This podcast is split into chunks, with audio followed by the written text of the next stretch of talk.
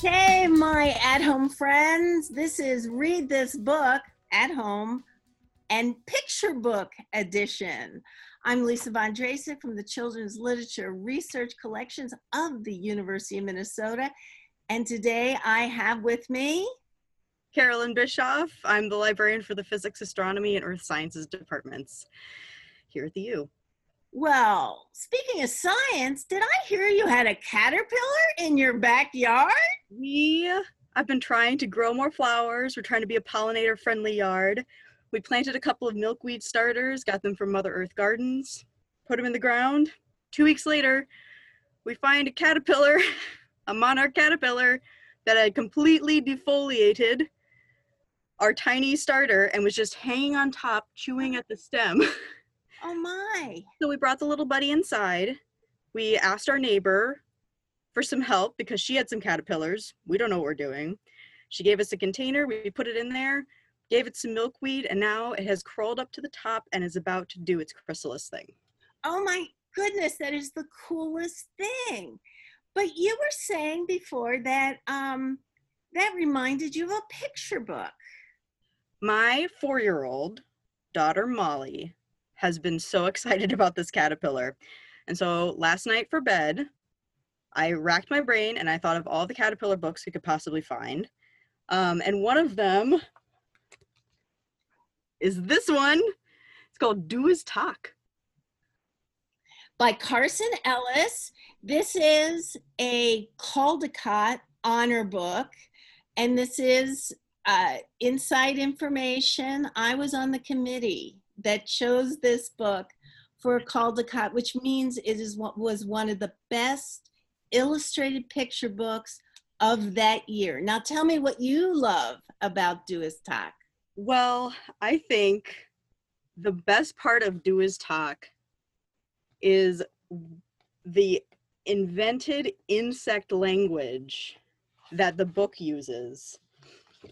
So the this page has three little bugs crawling up this plant. They're not sure what it is. And one of them saying, Rubata unk ribble. And the other one says, Sue.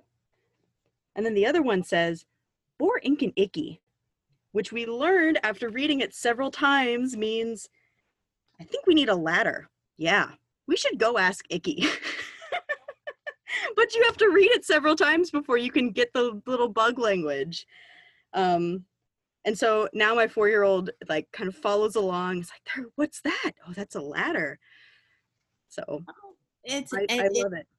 I remember eh, reading that book over and over again. Uh, besides the inventive language, the way that the language and the pictures interweave, as well as if you can be a child who actually is not a reader yet, but can read this book, a pre reader. It, it, you become so excited about language, about visual language. It's, it's such an amazing book. I think every home, all ages, should have this book in their house. I this book was actually a gift. So this book was um, was given to me um, by someone I was working with. Um, and uh, she knew that I had kids and thought that this would just be a perfect book for them. And I'm so glad that she did because we have had so much fun with it. There's all these tiny little details, these little visual details. You get to see things growing over time. So like in this, on this page, there's this little mushroom growing over here. Uh-huh. And then a couple pages later, the mushroom has grown. The bug picked it for a snack. uh. so we do different things. We track the progress of this mushroom. We look at the snails and the slugs coming through. It and is so much fun for me, it's the perfect example of the art of the picture book because it's like music, a piece of music that you love, you can hear again and again. A picture book that you love, you can open again and again and find something new when you're two, when you're four, or you're the adult in the home, you're a caregiver. So, uh, wow, thank you for bringing this book to us to share with our at home friends.